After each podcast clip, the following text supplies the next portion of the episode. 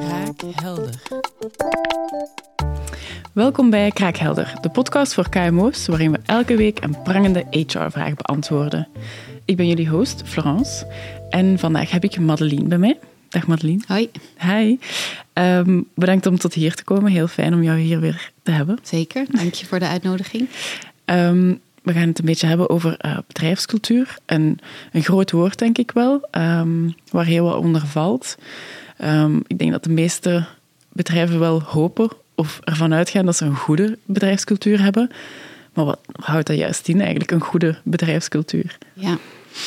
Um, ja, ik, ik heb het dan liever eerder over een sterke bedrijfscultuur. Mm -hmm. uh, iets wat zeer uitgesproken is. Maar als, ah, we, het, okay.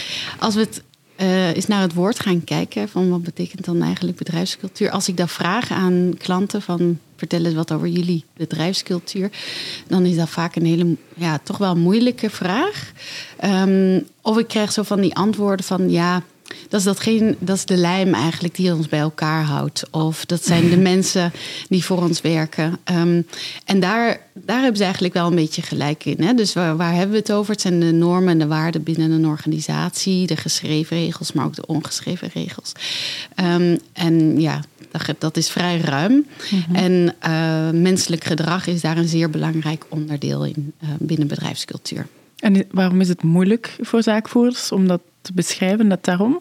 Uh... Nee, ik denk omdat het woord zo veelomvattend is. Ja, Oké, okay, ja, wat is dat? Wat, wat maakt dan eigenlijk dat wie wij zijn? Mm -hmm. Ja, ja dan, dat kan heel ruim gaan. Hè? Soms hebben ze het dan over de dienstverlening naar de klanten. Anderen hebben het echt over... ja, we hebben gewoon een toffe sfeer hier intern. Uh, ja, dus en het is eigenlijk zo, ja, al die elementen samen, die, ja. uh, die maken een bedrijfscultuur. Dus ook elk bedrijf heeft een bedrijfscultuur. Mm -hmm. Alleen niet elk bedrijf heeft een sterke bedrijfscultuur. Of in die zin een positieve mm -hmm. bedrijfscultuur. Want daar zit dan natuurlijk het uh, grote verschil. Oké, okay. want je had het over liever sterk dan goed. Ja, ja, het is maar um, sterke bedrijfscultuur wil echt zeggen: oké, okay, we hebben een bepaalde identiteit, we mm -hmm. hebben een DNA. En uh, de medewerkers die bij ons werken, die, uh, ja, die kennen ons DNA en die zijn ons DNA. Die zijn onze ambassadeurs. En die voelen door alles heen of alles wat wij doen, zit dat ingebakken in ons gedrag. Ja. En dus als je bijvoorbeeld, ja als een van de pijlers samenwerken is. Uh, en de mensen hebben ook een onderlinge goede teamcohesie. Er wordt goed samengewerkt met elkaar. Er wordt feedback aan elkaar gegeven. Ja, dan is dat bijvoorbeeld een van een pijler van een sterke bedrijfscultuur. En andersom dan een, een zwakke bedrijfscultuur? Zijn dat dan ja, waarden of een, of een cultuur die eigenlijk niet uitgedragen wordt door de werknemers? Ja, of dan denk ik eerder inderdaad aan ondernemingen waar de mensen niet met elkaar samenhangen. Ja. Uh, waar alles vrij versnipperd verloopt, waar misschien weinig structuur in de organisatie is, uh, waar uh, ja, de teams onderling misschien een hele andere gedragenheid hebben. Hè? Want ja. zoals daar juist zei ik, ja, menselijk gedrag is echt wel een belangrijk onderdeel van de bedrijfscultuur. Mm -hmm. En als je ziet dat dat heel versnipperd is, of dat de ene afdeling heel anders met klanten omgaan, bijvoorbeeld dan een andere afdeling, dat iedereen op eilandjes werkt, ja, dan zie je toch dat er minder cohesie is en dat er dus minder samenhang en een minder sterke bedrijfscultuur is. Ja, stel ik ben uh, werkgever en ik merk aan de hand van dit gesprek uiteraard dat ik een zwakke uh, bedrijfscultuur heb. Hoe, hoe ga ik dan daarmee aan de slag? Ja, ik, ik, geloof dat Sarah het er ook al uh, over heeft gehad in haar uh, podcast rond uh, employer branding. Dus het is sowieso heel goed om eerst duidelijk te maken van waar staan wij voor als bedrijf en wat vinden wij belangrijk? Wat is mm -hmm. ons DNA? En wat is onze missie? Wat zijn onze waarden? Ja. En dat is al zeer, zeer bepalend in je bedrijfscultuur. En dat is er eigenlijk heel vaak, ook al is dat niet gedefinieerd. Ja, er zijn ongeschreven regels in elke organisatie. Um, maar wat ik ook wel eens zie, is dat uh, ze dan op vrij hoog niveau uh, daarmee aan de slag willen gaan. En dan zeggen: -hmm. Oké, okay, we gaan ons, onze bedrijfscultuur werken.